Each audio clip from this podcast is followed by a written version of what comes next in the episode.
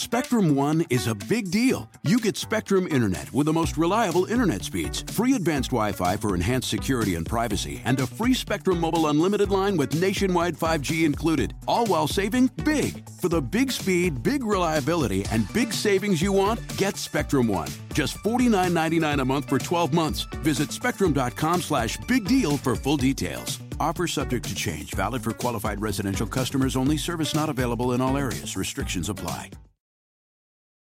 Life is a highway, and on it there will be many chicken sandwiches. But there's only one McCrispy. So go ahead and hit the turn signal if you know about this juicy gem of a detour.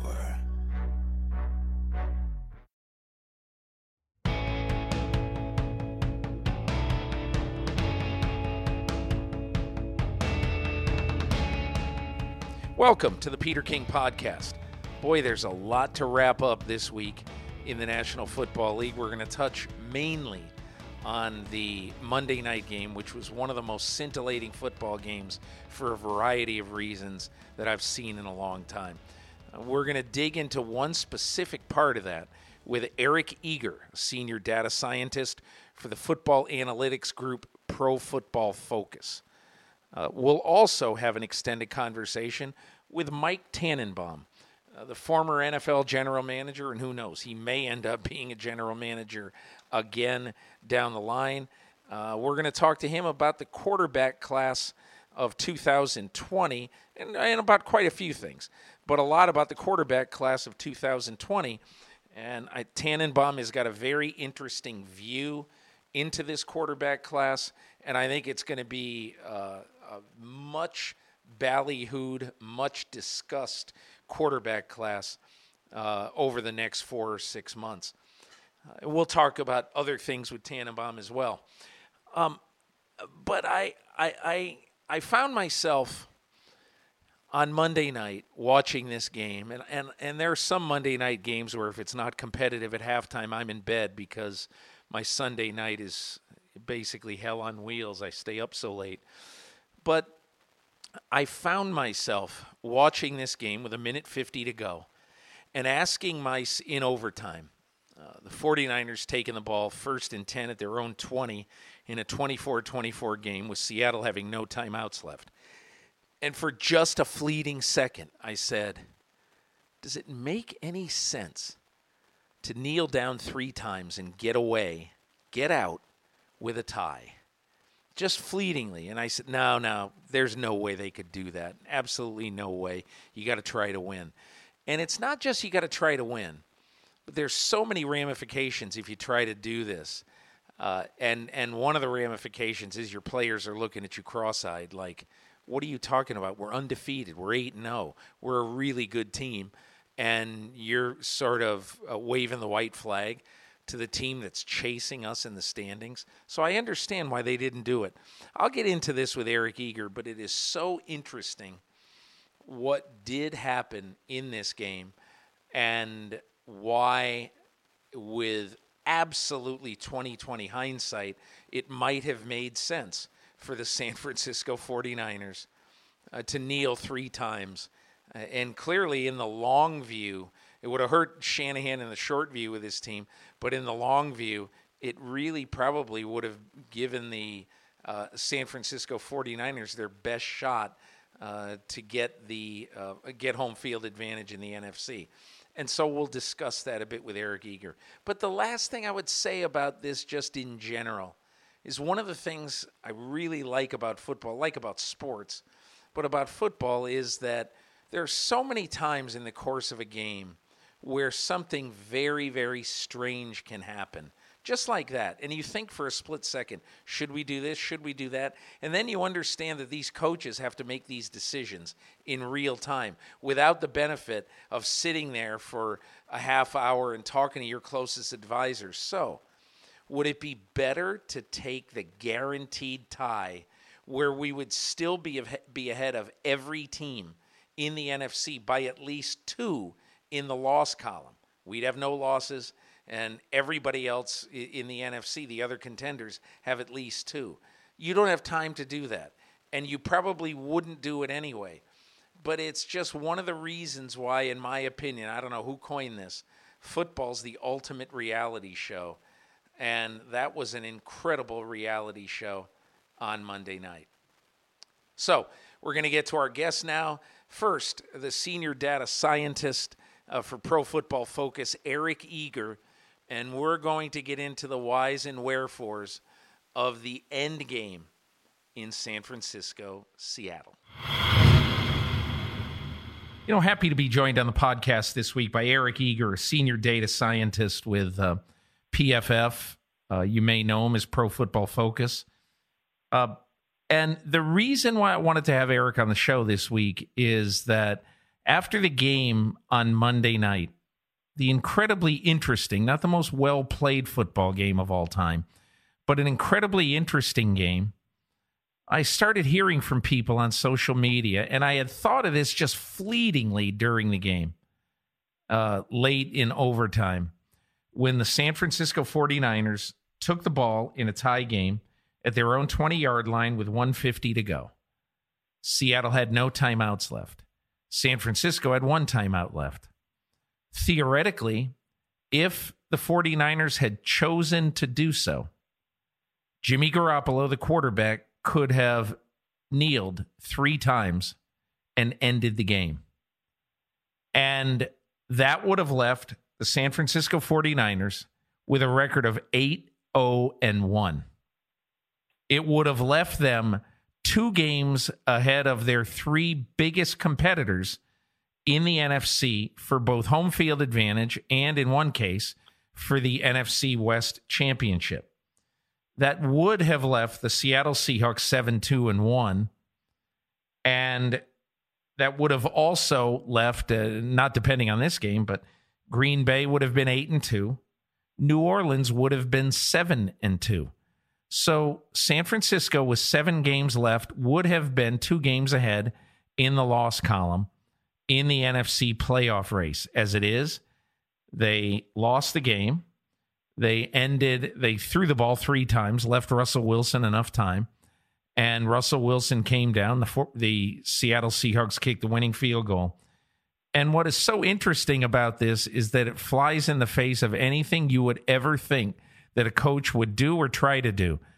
And I'm absolutely sure that Kyle Shanahan would never do this, nor would any coach. But I guess my question is would playing for the tie have been a smarter move, Eric Eager, than trying to win a game when your quarterback is cold as ice and you'd be handing the ball, if you throw it three times incomplete, and you'd be handing the ball to Russell Wilson with about a minute 25 or minute 30 to go, even though with no timeouts left, the greatest in the game right now at the end of game comeback. So tell me what you think now that you're thinking of it. And I guess, were you thinking of it at all during the overtime period? Well, at the time, I certainly was. I it came through my mind that you know San Francisco is was flirting with not taking any time off of the clock, and and in fact, when Seattle punted on fourth and two from their own 45, that you know Frank Reich against Houston game came to my mind. It very much felt to me like Seattle was playing the game for the tie. You know, with 150 left, didn't make a whole lot of sense that Seattle was going to get the ball left back, and so uh, I thought that you know Seattle when they punted away were basically saying, okay, the best case scenario here is a tie. Um, and I think you know the math bears it out. Like Jimmy Garoppolo was you know very poor yesterday he sort of alternated between missing throws and then his receiver dropping passes. Um, but you know, so it was kind of like a precarious position. Also, Jadeveon Clowney was having the game of his life, you know, forcing fumbles and things like that. So there was a big risk associated with dropping back three times. But at the same time, like even if conservatively speaking, you give Jimmy Garoppolo basically a 50% chance to complete all those passes, the probability that all three of them would fall incomplete um, and let's assume that completed passes stay in bounds. Um, there's about a 12% chance of that happening in terms of you know what just you know a 12% so, chance of all three balls being incomplete. If you assume a 50%, so if you assume basically the worst out of Garoppolo, which you kind of saw last night, which is a 50-50 chance of completing any one of his passes, um, it's a 12.5% chance that they all fall incomplete. And so Okay. Like there, there, there's not a lot of risk to throwing it three times if you know uh, all of them being incomplete. But that's it. That ended up being what happened. Um, and so you know, part of me, part of me thinks, okay, well, why didn't you just run the football once? But you know, as we talked about, this sort of uh, there's sort of this other thing where you know you basically have to explain this whole thing to your fans, and I don't see the, the fans seeing much of a distinction between taking a knee three times and playing for the tie and sort of slow playing the drive and, and not ending up with any time or, or field goal opportunity at the end as well. So uh, it's a very interesting question. We saw before the game there was about a 30% leverage difference. So the the fortunes of the NFC West change about 30% in Seattle's favor with a win, and you know, and so that's that's substantial. And in a in a week where New Orleans loses, um, you know, and and you could base and the LA Rams lose, you could basically hold serve with a Seattle team that in many ways outplayed you. That that does have some upside. So it was an interesting question to bring up. What's interesting now that you look at it, Eric, is that the Seattle Seahawks are 8 and 2 and the 49ers are 8 and 1. So the Seattle Seahawks are a half game out of first place and they also have the tiebreaker advantage as of today, which is somewhat a moot point because they'll meet in week 17. So that could fall by the wayside as well. But but they're separated now by a half a game. And if the 49ers played for the tie, they would have been separated by two games in the loss column and a game and a half in the standings. It's it's a it's a phenomenal question to ask, but I also think that there are problems if you ended up doing that. The first of which is what do you think your team is going to say? And what do you think the guys on your your team are going to think if you're tied with your arch rivals with a minute 50 to go and you decide that you are going to take the tie and kneel three times, your ethos and what people would think of you, both inside and outside the building, would be in tatters. Yeah, I mean that's and that's the same thing with um, you know we've seen teams give you know basically tell their defense to allow the other team to score, right? And that probably right. happens less often in late game situations because of what you just said, which is okay, this is a team sport, but what we're basically telling our defense right now is we don't trust you to get a stop in the next three downs. So we want to give the ball back to the other half of the team uh, and win, right? And and there, it is there's the psychology associated with it, and and you know football is a very difficult. I think game. it is These more guys, of a Eric. Eric, I think it's more of an indictment of what you would think of the offense, honestly, because Well, and- the offense has probably 50 yards to go to get in decent field goal range, and you really don't trust Jimmy Garoppolo after watching him for four and a half quarters uh, to get 50 yards on this night.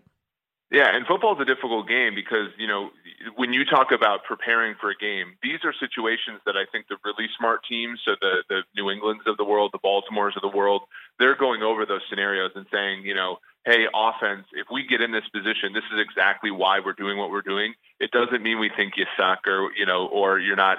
We don't trust you. It's that we're trying to put you in the best position to win a Super Bowl. And I know, like as a you know, for, as a former player, and a, you know, players don't think that way. And and it's and it's important, you know. It's an educational aspect. You know, when Frank Reich went for the fourth down against Houston, he's telling his team, like, look, we want, we don't we don't think that a tie is worth much to us in a division where, and it ended up being the difference between them winning the AFC South last year and not winning. But you know, when you have like a culture like that, and I just don't think enough teams are sort of talking through that kind of stuff, and hence, you know, you get to where what you're talking about, which is the messages you're sending to your team mid game. And and I agree. I think if you just kneel the ball down there, what you're saying is, look, we we pay you know Jimmy Garoppolo a ton of money and we don't even trust him in a situation like that. Even though if you if you peel back a little bit and think, okay, well they had five drops yesterday, they had five sacks, they had two forced fumbles on those sacks, one including a touchdown. They had their center was out for the game. Uh, their best player, the tight end George Kittle, was out, and then Emmanuel Sanders. So there were a bunch of reasons why you wouldn't trust an offense like that. And unfortunately, like that, those things don't come into your mind when you're in a situation uh, like the Niners were uh, last night. Would you have any idea what the even estimate the odds of what the odds would be or what the percentages would be of the San Francisco 49ers with a minute 50 to go at their own 20 uh, gaining 50 yards to get in field goal range with one timeout left in overtime yeah, I mean, in a situation like that, it's tough because you have to adjust for you know all the players being out. But basically, you know, our estimate would be something like you know, uh, kind of a, a 33% to 40% chance uh, of them getting into at least field goal range, and then again, the worst case scenario is a tie. Um, you know, and then you know another 20, you know, to, to 30% of them, you know, basically getting basically running the clock out slash punting, but giving Seattle almost no time, um, you know, to do what they did, and then the remainder, uh, you know, as a, again a broad estimate of being what you know, giving Seattle opportunity. But again, the probability that Seattle get, you know. Uh, you know, Seattle basically had the perfect thing happen, but there's a bunch of scenarios in between, like them getting the ball with like 30 seconds left and so on. So, um, you know, unfortunately, like I said at the beginning, three incompletions happens about 12% of the time and and that was the worst case scenario for Seattle, the best case scenario for uh, sorry, worst case scenario for San Francisco, best case scenario for Seattle. And even then, Seattle didn't even get Seattle got basically a long field goal, uh, you know, to go ahead and win that game. So um, yeah, I mean, there. The people that come back and say, "Oh, they should have played for the tie," I think are overestimating the risk of what actually happened, which is that Seattle got the ball back with enough time to score, and are underestimating um, you know, San Francisco's ability to do like the uh, just a little bit better than the bare minimum, which is to get a first down or even just to drain 40 to 50 uh, cents, seconds off that clock. So, um, unfortunately, it didn't work out for San Francisco, but um, and, and that, the idea of taking a knee and you know, obviously in hindsight, a tie would have been preferable. Um, but I don't think it's an egregious thing that San Francisco went ahead and win for the win. WWBD, what would Belichick do? Well, I I think Belichick would have would have gone for the win, but at the same time, if if the, this would have been an unprecedented move, and I think Belichick probably would have been the, one of the first to do it had he viewed it uh, favorably. You think Doug Pederson would have thought about it for a second? Yeah, the, the the interesting thing about Pederson is I think Peterson probably would have ran the ball at least once on the possession he's more of a conservative play caller. Um, but I think it would have crossed his mind. Yeah, they have plenty of pretty um, sharp people that work for them that have probably gone through this scenario, you know, even before the two of us have. The one other X factor is that the kicker for the 49ers sort of looked, I don't want to say like a scared rabbit, but sort of looked like the moment was affecting him uh, with three minutes to go when he kicked a 47 yard field goal attempt wide right. So I wonder, what do you think the percentage chance would have been if he had another shot to take a 47 yard try at a field goal to win the game right at the end? Would that have, would you have taken his miss with three minutes to go into account? I don't think so. I, you know, I would say again, it's probably the a little bit below league average, which I don't have in front of me, but it, it probably would have been something like you know sixty to seventy percent on that a kick like that. So no, I mean that was a, an interesting like uh, I think he just missed the kick right, and it, you know it was didn't even give it a right. shot really. So um, no, I don't think that factors in, and, and I think the reason be, is because you know, if you're in a position to kick a game winning field goal there, again, the worst case scenario is a tie, which you would have already been conceding had you not. You know what I mean? Like if you would have said, okay, we're just going to throttle back on this drive, I don't think it's because of the field goal. I don't think there was there weren't issues with protection, wasn't going to get blocked in return for a touchdown. It was more of the okay, like it would have been more disappointing, you know, had they gotten all the way down again uh, and missed the kick. Uh, I think I think that's probably like a, you know fifth concern for uh, San Francisco. There was more the fact that Garoppolo was just not moving the football very well, and his receivers were uh, putting the ball in harm's way as well. Eric, do you believe that there's any coach at any level of football who would have gone for the tie? Uh, currently, um, I don't think so. I, I think, yeah, I don't, I don't think so. I think, um, well, the, the interesting thing is the good, co- the very, very good coaches, the coaches on the cutting edge of the NFL right now, have great quarterbacks. You know, so Belichick has Brady, and as much as and Belichick is never going to tell Brady with two minutes left that we're not going to go for the the win here. Um, Pederson has Wentz. Uh, Harbaugh has Lamar Jackson, who you know is improving as a passer, more of a runner. You know, is where he's elite right now. But I still think they would have gone for something. Uh, so. Um, and, and some of the weaker coaches, I think, are you know saddled with weaker quarterbacks, and I don't think they would have thought you know to go for that. And in fact, if yeah, it, it's an interesting question, but I would say no, just because of the the confluence of those things. That you know, most of the teams that are good enough to have a coach like that also have a quarterback that that they trust. The Niners are interesting in that Shanahan's a great coach, and Garoppolo's kind of you know still we're still learning what Garoppolo is as a quarterback. It's so interesting, and as I say in uh, the lead to this podcast today, it is the classic case of every time you watch a sports event, but particularly a football game, there's an excellent chance you're going to see A, something you never saw, and think about something you never thought before. And I think, although I absolutely agree that I would have also gone for the win and I would have tried to play aggressively to try to win the game, uh, it's fascinating to think of what a big advantage they would have this morning, you know, at the end of 10 weeks of this season to have tied that game rather than lost it. But I, you know, we got to live in the reality. We got to live in the now. This is the classic hindsight thing. but I just wanted to know what you thought. And I'm glad to hear that you think not just in terms of the raw numbers, but you also think in terms of the humanity of it, which is you can't settle for a tie in a game of this magnitude. Well, and and ultimately, and I, I always come back to this when I talk about football. Football is an entertainment product, you know, and first and foremost, like the league, you know, the league has sort of gotten itself out of uh, what was a sort of a, a lull in TV ratings and all that kind of stuff, and it just to me it also sends a bad message from a from an entertainment perspective, right? Like it is the last night's game was great, and the ending was what sealed it, right? There's a, there's a, a little bit of an issue when you know Monday Night Football. You know we've had some good games, we've had some bad games, but the best one of them all ends with the team sort of sitting on the ball. Uh, I don't know if that sends the greatest message. And I know winning is first and foremost, but from the broader NFL, the Shields perspective, you want entertainment as well.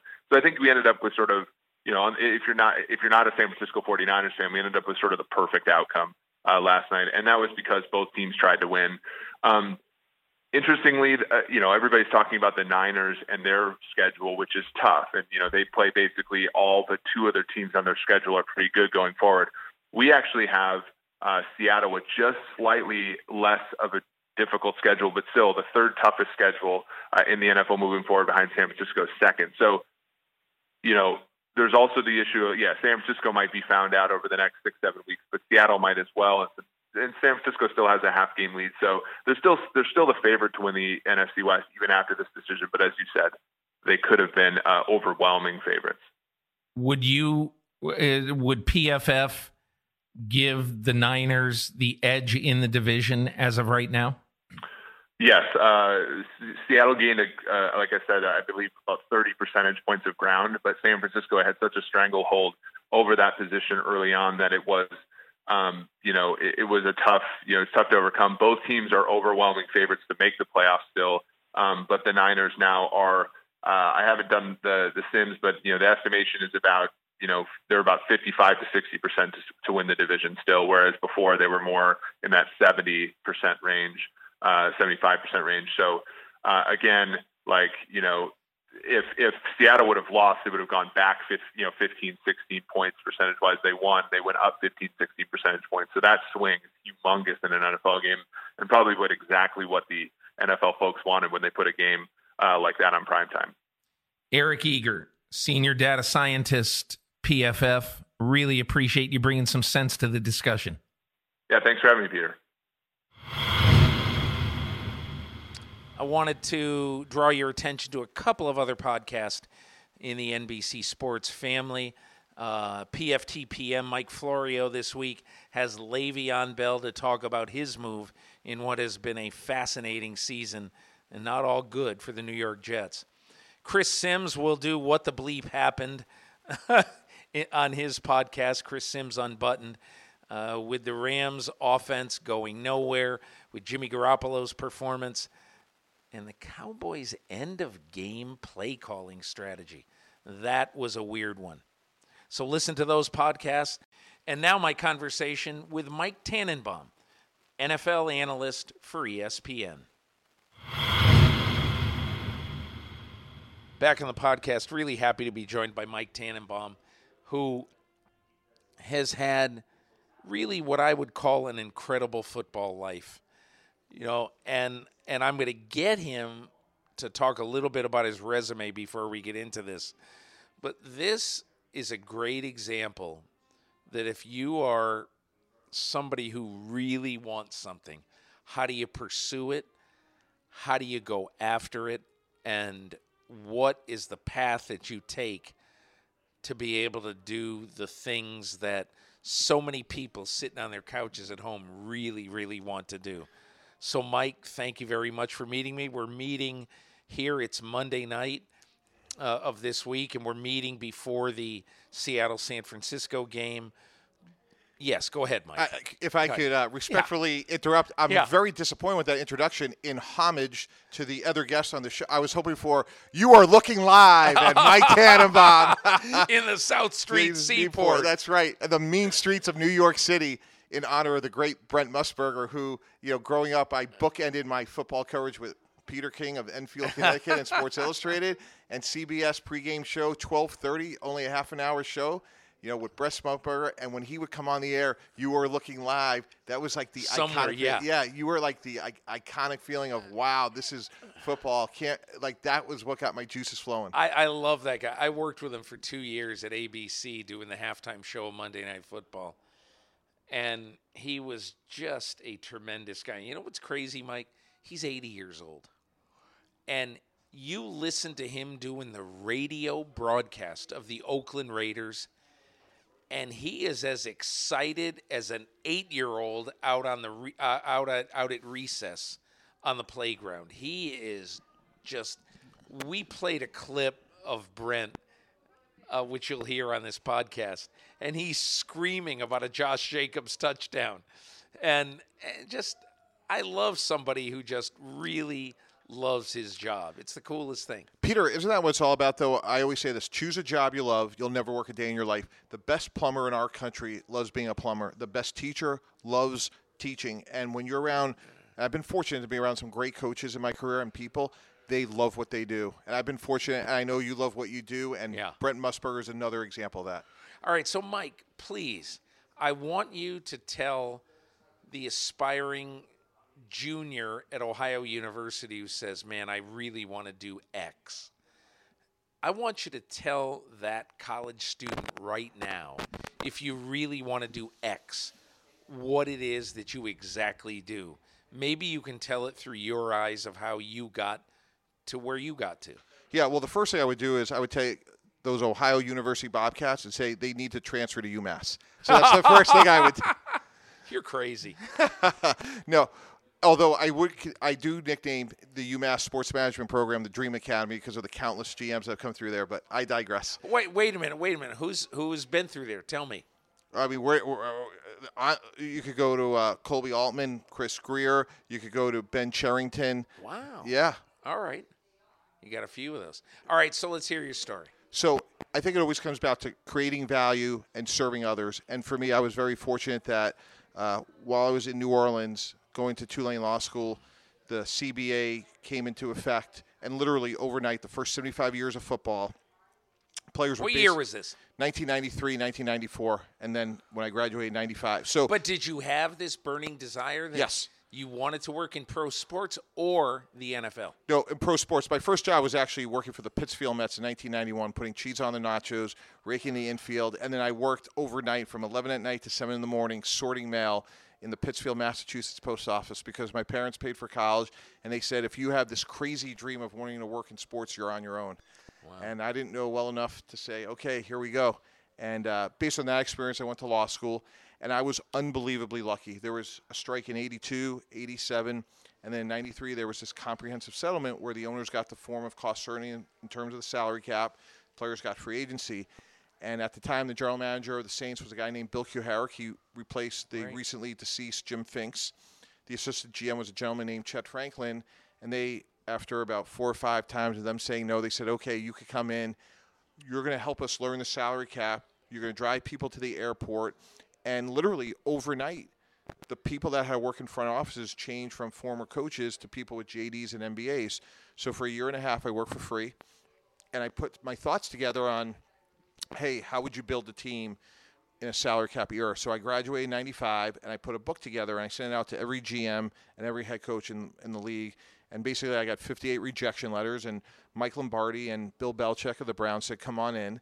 And they hired me. And I spent the 95 season working for the Cleveland Browns. And again, driving people to the airport and just being, you know, happy to be part of the program, but also researching contracts. And one of the things I learned from Coach Belichick there was he actually asked me my opinion, which was like, I was just happy to be there, Peter. Like, you know, there was countless other great people there. You know, Thomas Dimitroff and George Kokinis and Eric Mangini and Scott Pioli, on and on and on. And I remember working on Tim Jacobs' contract. They wanted to do an extension on Tim Jacobs. I'm like, they really care what I think? I, I was blown away. And it was an incredible experience, incredible people to be around. But what I learned was you have to create value. And if you're a young student at Ohio University, listen to this. How do you create value and separate yourself from others? And how do you meet or exceed your boss's expectations? And that to me was why I was incredibly lucky. So, uh, as you know, the Browns became the Ravens. Um, I was let go with a bunch of other people. I went back to the Saints, spent the 96 season with the Saints. And my big break came in 1997 when Coach Parcells and Coach Belichick left the Patriots after the 96 Super Bowl, and they were running the Jets. And at the time, there was some uncertainty initially if Coach Parcells would be able to do that. And Coach Belichick, Scott Pioli, Eric Mangini, guys that I knew at Cleveland, recommended me to Coach Parcells. And uh, very fortunate that he gave me the opportunity to come in and – I was lucky because he was the head coach and GM of the Jets, and he wanted to prove to the world that he could run the whole thing. And I was given way more responsibility than I deserved and got to sit in on countless meetings that I probably should have been part of initially. But those four years were in any ways in in any way did you feel a little bit like Jonah Hill in Moneyball? Hundred percent. I felt like a lot of things. Like for the first year, I really had no responsibility except to be the mouthpiece of Coach Parcells to the agents, and all I could do was literally repeat what he wanted to be said. And we would meet 5:30 in the morning. Coach Parcells was a morning guy, but Coach Parcells has also seen a couple of mob movies, and he li- literally would say, "Mr. T, nobody is allowed to leave until all family business has been settled." and I remember countless times where I would have a script in the morning, a script in the evening, and I'll never forget. We were signing a player. He just got cut by the New England Patriots, and he's like, Mr. T, I want you to sign him for three hundred thousand dollars. I want him driving down 95. He's going to be the personal protector on the punt team. The special teams meetings at 9 a.m. I want you to get his physical done. I want him to get fitted for equipment, and don't wake me up. I'm going to bed. Goodbye. I called up the agent, gave him the whole spiel. He said, Mike, that all sounds great, except that Jimmy Johnson's blowing up his phone right now. He's not taking no for the answer for an answer, and Jimmy Johnson's the head coach of the Miami Dolphins. So I had this incredible juxtaposition, which is I either would go over the allotted $300,000 to sign the player, or I was going to disappoint Coach Parcells. So in one of those few moments where I felt like I had decision making authority, I'm like, I think we could find two hundred thousand dollars someplace else, but my gosh, I can't not have this player in this meeting at 9 a.m. the next morning. So we got the deal done. The player who was he? It was Corwin Brown. Corwin Brown. He was a player and later became a coach. Yep. Wow. Yep. Okay. And so Corwin. So what happened? He was there the next morning. Absolutely. I was going to go drive up to, to, Providence to get him. He was the last cut of, of Pete Carroll and uh, great special teams player. So that was like one of the first moments I actually had like to And so, what happened when Parcells found out that you spent more money than he had allotted?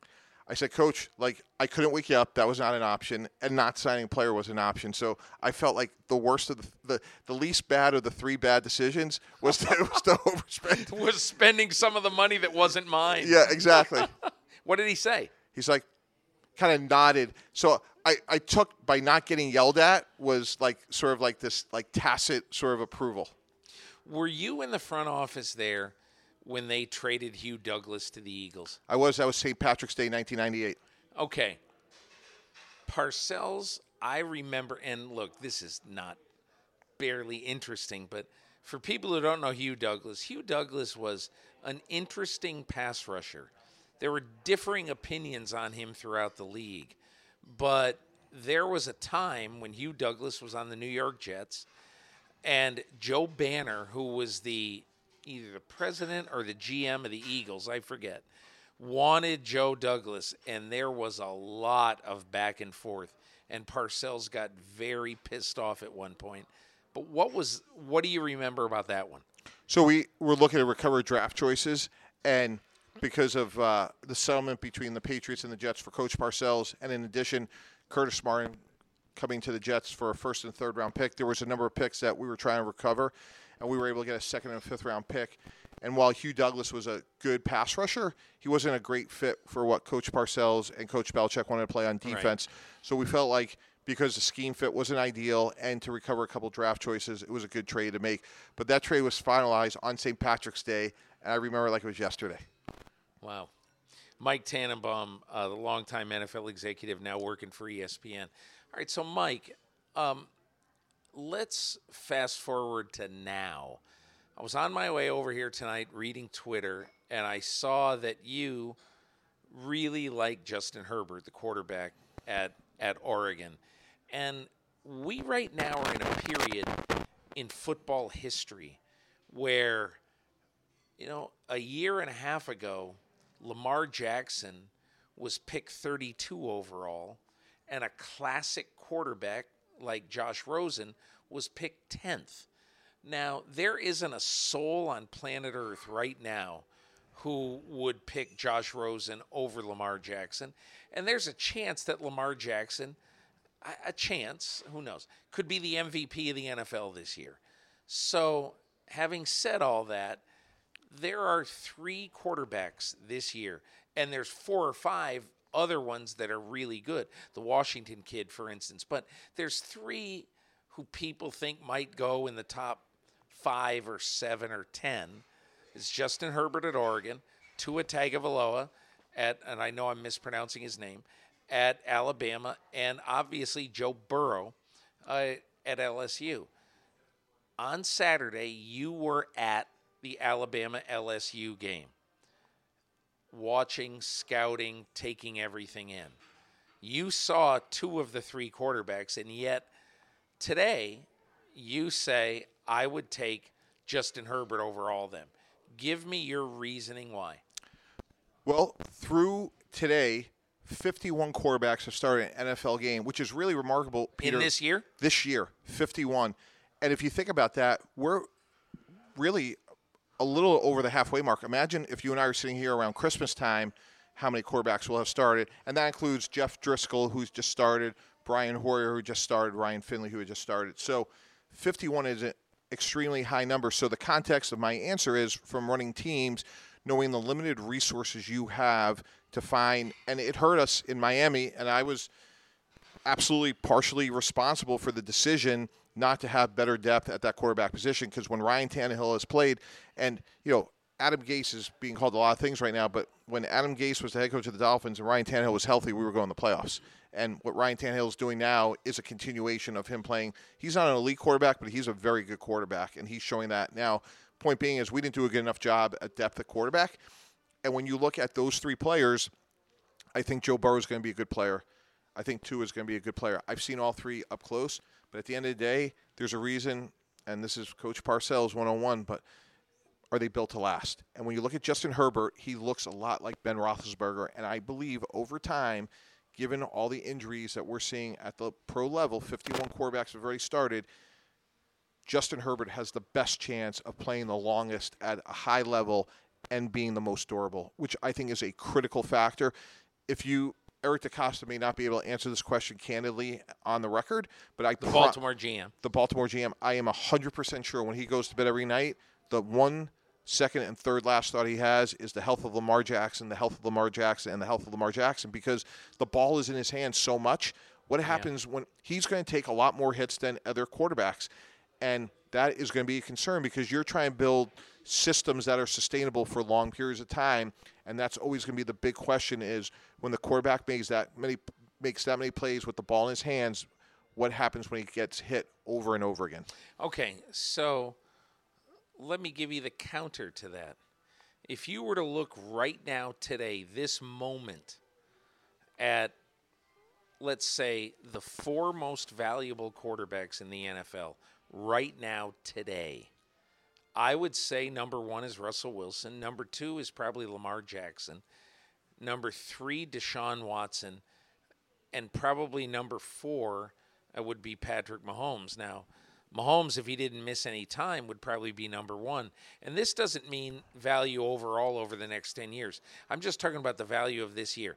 And what is the one thing that all four of them have? It's the ability to move around and get out of trouble in the pocket. None of them are statues. You're talking about with Justin Herbert, a guy who, even though he's big and he's Roethlisberger, he's to get hit because he doesn't move around that much. Yeah, actually, I think he's a better athlete maybe than he's getting credit for. And uh, in particular, when you talk about someone like Russell Wilson, one of the reasons Russell Wilson has had sustainability is he has rare lower body flexibility. And when you read about him, and I've talked to people around him, he spends hours every day working on his lower body flexibility. So, so does Aaron Rodgers. There, there's a reason if you go back to, and watch the history of our sport, Tony Dorsett, Curtis Martin, they have the ability to make people miss and that adds to their longevity. My point is on Lamar Jackson. He is a great athlete, arguably the greatest athlete in our right, sport. Right, but he he's a different looking guy. That I mean, he's a skinny guy basically. He's yeah. a he's a smaller guy, and I get that. And, and at some point over time, he and his style of play is going to lend to getting hit. And again, Peter, I've been on the short end of bad quarterback depth charts, and you go from contending to being unemployed. That's just yeah. the reality of the jobs. And that's why sustainability and depth at quarterback is so important. Think about that. 51 different quarterbacks have started this year. Do you know how many lives that impacts overall? And some teams have done a great job. You know, you, you look at, for example, Carolina, they're in the pennant race because Kyle Allen has played really well. Indianapolis and the great job that Chris Ballard's done with Jacoby Brissett. Imagine if they didn't have him.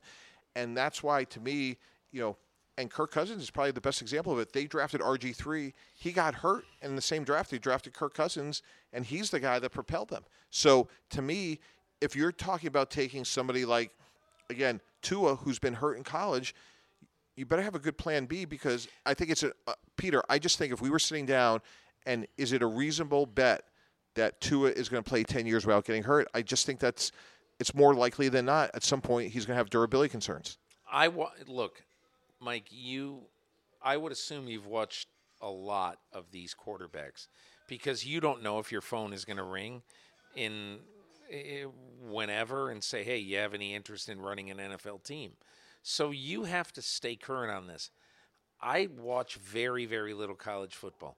I watched every snap of LSU Alabama, and I realized that Tua Tagovailoa was at playing at 81 or 78 percent he wasn't himself, and I get it. On the other hand, Tua has been hurt quite often, you know, or, or I shouldn't say quite often, but he's hurt, been hurt a couple of times, and he's been out, so he's not been a, a durable guy through maybe through no fault of his own, but whatever. He hasn't been a durable guy. But I watched this Joe Burrow complete his first 13% or first 13 passes in one of the toughest places to play a sports event in the United States. Tuscaloosa, Alabama against Nick Saban. And I just said to myself, I look, I know I would have to watch a lot of tape, but how in the world are you not picking this guy if you need a quarterback in the NFL?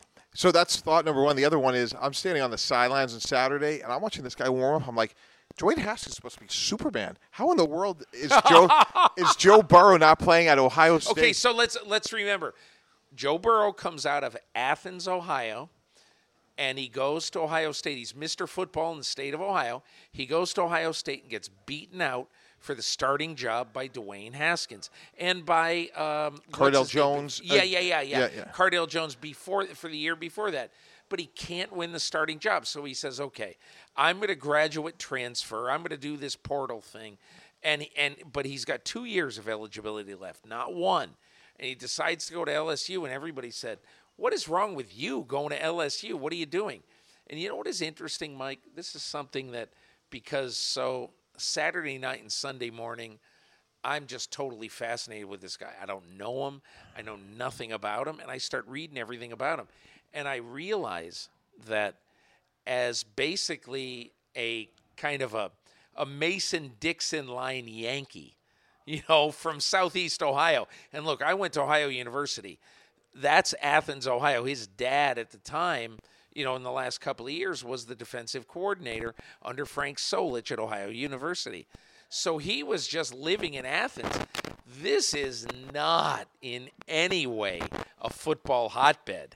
This is a bad area for high school football. But anyway, he's really good. He ends up going to Ohio State and all that. But my point is, I'm thinking to myself, imagine somebody from there going to Baton Rouge, Louisiana. He's not a Southern boy. They have no idea who he is. He's a backup who couldn't win the job at Ohio State. And he has got to be Mr. Subservient throughout almost all of the 2018 offseason leading into that season. And then to watch him the other day get carried off the field in Tuscaloosa, Alabama by his offensive lineman, I said, my gosh, imagine what has happened to this guy. But I don't even have a question, but give me uh, your thought on yeah, him and yeah. about the quarterbacks. Yeah, I totally agree. And, and we, we stayed through the end of the game, and to watch the LSU fans and the players celebrate, it was more than a win. And uh, I was with Ryan Clark earlier today. He made an interesting point. He's like, you know what, Mike? We may win the national championship this year. We meaning LSU. He's like, this was a bigger win. He's like, to beat Alabama in Alabama, two undefeated teams with so much on the line, what that does for their program and the entire state. And you could sense it. And I think it does say a lot about Joe Burrow, like to inspire others, especially in pro football, with such a disparate background. And that's what I love about working in an NFL facility the commonality of wearing the same jersey with people from different socioeconomic backgrounds, geographic backgrounds. There's something special about Joe Burrow that he could lead as quote unquote being an outsider from the north coming down and indoctrinating himself into the state of Louisiana so quickly. Like he has very special attributes. It was really clear how beloved he was by his teammates. So, you most recently worked for the Miami Dolphins um, in the uh, Steve Ross ownership regime. You obviously are very close to Chris Grier, or have been close to Chris Grier and that whole organization. They had three people at the game the other night, including obviously Chris Grier. So, absolute gut feeling, not holding you to this at all. Who do you think they like? You know, I really don't know, but what I do know is that you know they have done a good job of positioning themselves for maximum flexibility. But Peter, it may not matter. That may be a moot point because you know if we were sitting here a month ago, they have the first pick in the draft. Brian Flores has won back-to-back games. What happens Yeah. if they have the seventh pick? Are we going to be talking about Jacob Eason, right? Think about all the other quarterback variables that happen between. But you know, I will say this. I will say this. I think you and I probably would both agree right now that the Cincinnati Bengals are going to have the first pick in the draft. Agreed. Okay, so I can give you six other teams that could be taking quarterbacks in the top. Of course, Right. and also teams that could trade into that area to get a guy. But but here's the point I was going to make. So in 1984, the first time I ever covered the NFL, I covered as a beat the Cincinnati Bengals. And even though Paul Brown was the owner of the team, his son Mike Brown ran the team. Here we are, 35 years later, 2020 draft day. It'll be 36 years later that Mike Brown will still run the Cincinnati Bengals. And the one thing that I got used to in that year covering the Bengals, and then I left, and over the years I've kept in touch with people there. And the one thing I've gotten used to is the Bengals are perhaps the most iconoclastic organization in sports. They don't care if you, for instance, let's just say they have the first pick in the draft in April of 2020. Let's just say they do. And let's say they want uh, wh- whoever they want. You know, let's say they want uh, Justin Herbert. Let's say they do. And let's say three other teams want him and are willing to offer three ones for that pick. Mike Brown will say, We're not trading it. They could offer 17 ones. We don't care. And that to me is the most dangerous thing about the Bengals having the first pick and falling in love with somebody. I don't even say fall in love with, but whoever it is, and wanting that guy. It doesn't matter what you would offer; they're not giving up. And I'll say one other thing, Mike. It's one thing if the Rams and Kevin Demoff have the first pick in the draft.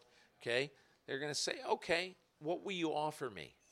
It's another thing to say, okay, the Ravens and Eric DeCosta, they got the first pick in the draft. And obviously they won't. But okay, Eric DeCosta said, What are you going to offer me? There are some teams, very few, the Bengals are one of them, who will say, I don't care what you offer us. We're taking this guy. Yeah, no, it's interesting. Although they did trade up for Bo Schobel, Aaron, Well- Sch- uh, Aaron Schobel's younger. I'm telling you, they have made trades. That doesn't mean that. But I'm just saying that if they decide this is the guy they want, you could offer them nine ones, and they're not. They're just not going to move. Yeah, no, I think that's totally fair, and that's going to be a huge dynamic. And then if you just play out, let's say, presumably Washington having the second pick in the draft, assuming they like Dwayne Haskins, imagine how quickly they could rebuild their team if some team is going to offer them an incredible haul. So we could be talking about the Washington Redskins really controlling next year's draft if this this order plays out. And the other thing is, what happens? I would bet there are going to be five teams that are totally smitten with Chase Young, the Ohio State pass rusher. Whatever this little controversy is about him, nobody cares. I'm, I'm saying nobody in the NFL cares. Correct. But I look at this and I say there's three teams that stink that will want Chase Young desperately. No one more so than Dave Gettleman of the New York Giants. And and crazily, you know, Joe Douglas of the New York Jets very well could want Chase Young desperately. This could be a duel for Chase Young between uh, and and if and if you're and if you're right, let's say the Bengals pick one and Washington picks two. This could be one of the most interesting markets for a draft there ever has been because everybody knows the Bengals, if they decide on their guy, aren't going to trade. But then Washington could be sitting there and they could get the ultimate gold mine, you know, for that pick. Absolutely, especially if they feel good about Haskins, and they'll know a lot more about Dwayne Haskins at the end of the year than they know today. Right. You know, the other way this plays out too, if you go back a year ago, you know, if Arizona had taken Lamar Jackson instead of Josh Rosen, they could be sitting there with Lamar Jackson, Chandler Jones, and Nick Bosa, because they would have taken Nick Bosa. Inst- Wow. Right. And Yeah. so now you fast forward the story, if Washington, But they might not have stunk so bad to get that Nick Bosa pick this year. although Patrick Mahomes didn't play in year one, so we don't Yeah, know, right? yeah, but what's interesting, my point is this: depending the evaluation of Dwayne Haskins may impact the 2020 draft as much as the evaluations of Tua, Burrow, and Justin Herbert. Because if they're convinced that they can win with Haskins, it changes the whole landscape of the top five. Mike, you you uh, have been a general manager and club executive in places with tremendous impatience. Uh, the Jets number one, and you had the Jets first of all, and you had great success, relatively speaking, to almost all eras in Jets history because you get to the AFC Championship game twice, but and then obviously in, in Miami. But I guess the question I wanted to ask in closing is these teams right now that get to mid-season and are 2 and 7 and 0 and 9 and all this and we're in New York right now. If you listen to WFAN today, you hear breathless screamers saying that Dave Gettleman has to go, Pat Shurmur has to go, Adam Gase has to go. We don't even know who Joe Douglas is, but he better win in the next 10 minutes or he has to go too. How do you deal with that? Yeah. So a couple of thoughts. First of all, it really comes down to you have to win for today and develop for tomorrow. So one of the things that is hardly ever written about or talked about is Coach Belichick, the transformation. He, he won a Super Bowl in year two in New England. And the 1996 Jets won one game under Rich Kotite. In 1997, Bill Belichick, Bill Parcells, a lot of us came in. We won nine games. In 98, we were in the championship game. I think the trick is you have to win for today and develop for tomorrow because in pro sports now, if you don't win enough for today, you're not developing tomorrow, somebody else is. And we've seen that time and time again. And you hear things about Freddie Kitchens maybe being on the hot seat. So you have to win enough today so you can develop for tomorrow. And to go back to what we talked about, you have to have Alex Smith developing Patrick Mahomes. Now, look, I think Patrick Mahomes would probably be 85% of what he would have been if he went to the Chicago Bears. But think about he went to the best situation possible. He's getting coached by Andy Reid. He sat for a year and he learned under Alex Smith. Like you couldn't ask for a better situation. So my point is, if I'm Joe Douglas or Dave Gettleman, I could see Dave Gettleman's vision in terms of well, if Eli Manning can win enough games, I don't have to play Daniel Jones right away because if you don't, you have to win enough. The way our sport is covered, there is not a three-year plan. The closest example of that is what we're going to see tonight, where Jed York said, "Kyle Shanahan, here's a six-year deal. Goodbye. I'm leaving." And they hit a lot of bumps in the road. They missed on a lot of picks. And if you remember, Reuben Foster, amongst many Huge, others, yeah, yeah, maybe Solomon Thomas too. No question. And maybe the most interesting one was everyone talked about Kirk Cousins and Kyle Shanahan are a package deal, and Kirk Cousins is coming with Kyle Shanahan, and then Kirk Cousins gets franchised. And I know for a fact that Jim, uh, that Jimmy Garoppolo was not scenario A for the San Francisco 49ers. But the point was that was one of the few times that we've seen an owner show great mental toughness and ride out the waves of John Lynch and Kyle yeah. Shanahan being patient. And now they're bearing the fruits of that labor. The question is, will Jimmy Haslam hang in there with Freddie Kitchens. And I, I think I would challenge the owner and say, hey, look, fall back on the process. Why why did the Jets hire Adam Gase? Why did Cleveland hire Freddie Kitchens? And those are the ways those are the things you have to do. Pat Shurmur with John Mara in terms of when you hit the bump in the road, why'd you hire these guys? And hang in there with them and, and grow together but as an one point I would make in this, and I'll, I'll argue with you on this a little bit, is that – I believe to this day that the New York Jets would have hired Matt Rhule if he simply said, I will accept an offensive coordinator who you guys like, who I don't really know, either Todd Monken or, ironically, Adam Gase. And uh, he said, Well, geez, I'd really like to meet these guys. I can't, you know, first of all, he knows Chris Johnson and Mike Maccagnan for 10 minutes. And and look, I don't know for sure that they would have hired him, but there's a lot of weird stories, I think, about one of the reasons I think the Jets until they hired Joe Douglas because I believe Joe Douglas is going to be really really good for a long time. He just has to put on earmuffs and not read the paper or listen to the radio. It's not even about earmuffs. It's about establishing a program and a culture and making sure that he handles the Jamal Adams one on one. It doesn't yeah. matter what we think about that right. situation, but he has to have dinner with him. And and the hard part about that transition, and I lived it, and I've said this on the record, Peter. I'm not proud of this. It took me 18 months to learn the job. I was the assistant GM in the New York Jets for five years, and thank God we went to the playoffs in year one when I was the GM. But I would tell you personally, I really struggled. I really struggled understanding what the job was because I was a very task oriented guy. I was 36 years old. I'm in the biggest market in the world, running an NFL team, feeling completely overwhelmed and feeling like I never got anything done. And then I realized, but having dinner with Jamal Adams could be the most important thing of the 20 things that Joe Douglas has to right. do. And he doesn't understand that yet because Joe Douglas got the job by being a great evaluator right. and grinding and going to LSU and Alabama and then staying there for two more days and getting those 24 players ranked correctly. But now if Jamal Adams is happy, like he's having a great day in the office. But you have to have the wisdom yeah. and the experience to learn that's his new job description. Mike, I, we'll end with this. I, I, I could not agree with you more. They hired Joe Douglas because he found Joe Flacco. And we can be as critical as we want, but Joe Flacco, when he worked for the Ravens, Joe Flacco won the Baltimore Ravens a Super Bowl. So he ought to get a pass into eternity from every Ravens fan because who knows when they'll win another Super Bowl. And I'm not saying they won't. They might win nine more. I don't know. But my point is you get the job because you're a great evaluator. And once you get there, you realize that all of a sudden I have a crisis.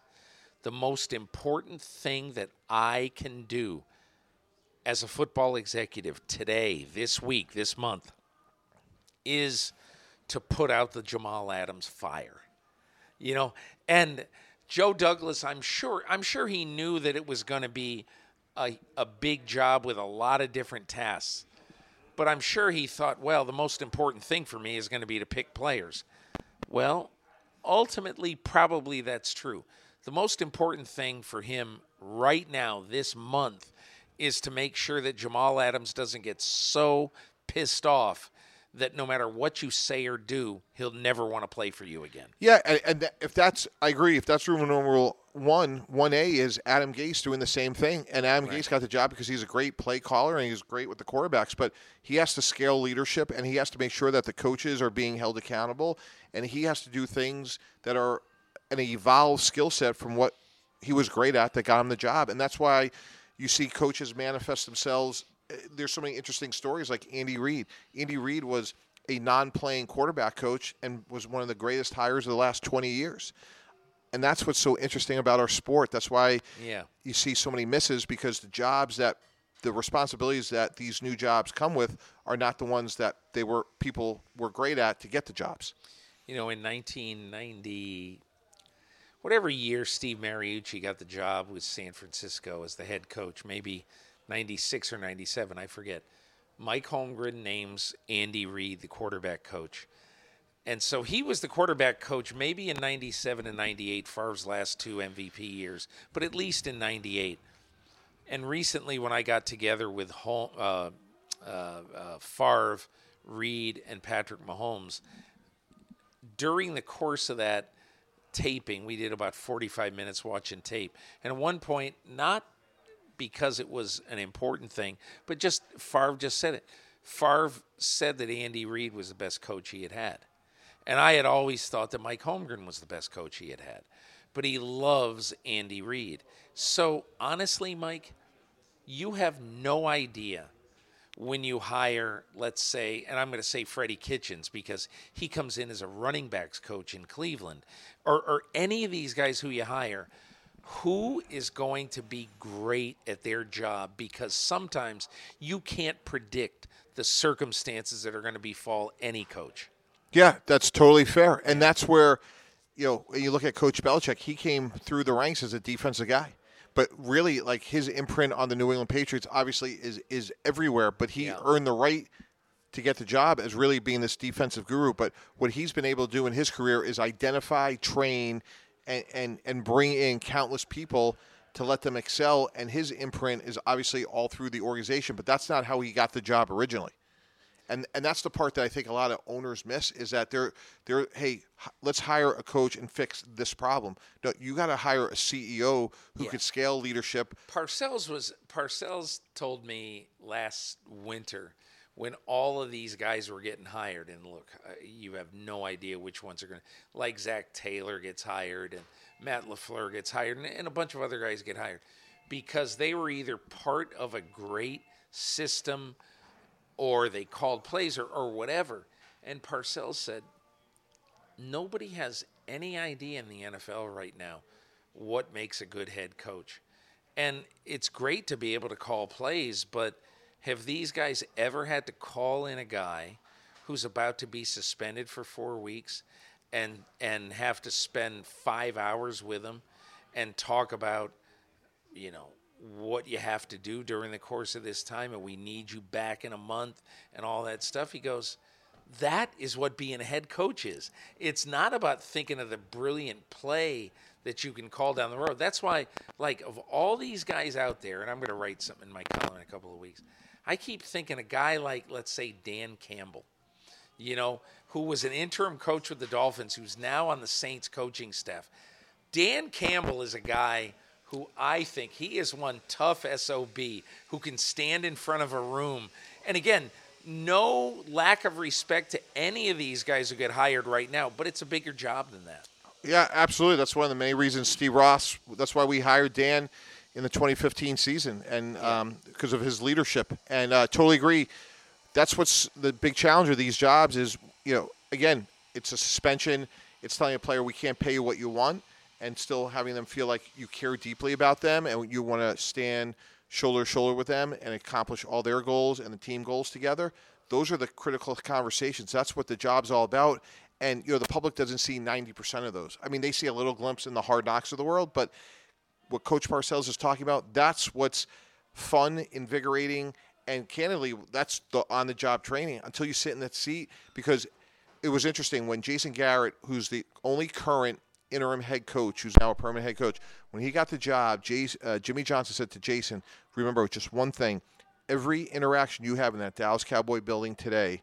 will be that person's most important interaction. You can't look down, you can't look away, you can't have a bad day because they're going to go home and tell their family, I think my boss doesn't like me, I could be in trouble. So when you go from being the offensive coordinator, the head coach, when you have a bad moment, it has to be done in private. Mike Tannenbaum, this was supposed to be 17 minutes. I think it was about 47. But thank you very much. This was a lot of fun. Appreciate it. Thanks, Peter. My thanks to Mike Tannenbaum and to Eric Eager. Uh, very interesting week. Man, a lot of subjects on the pod this week. And also, uh, make sure that you uh, uh fire up my podcast on Monday morning because, as you probably know, I'm doing a new podcast this season in which I preview my Football Morning in America column. And I do some other fun things uh, in, in reading part of the column and talking to other other players, coaches around the league this week. Snippets of interviews with uh, Bruce Arians after the Bucs' big win on Sunday, and Jarvis Landry after Cleveland's victory over Buffalo on Sunday. So I, am doing a lot of experimentation with that podcast. Uh, I hope you uh, uh, listen to it occasionally, and please tell me what you think at Peter underscore King on Twitter. And you can email me at Peter King FMIA at Hey, have a great week, and we'll talk to you next Monday on the FMIA mini pod.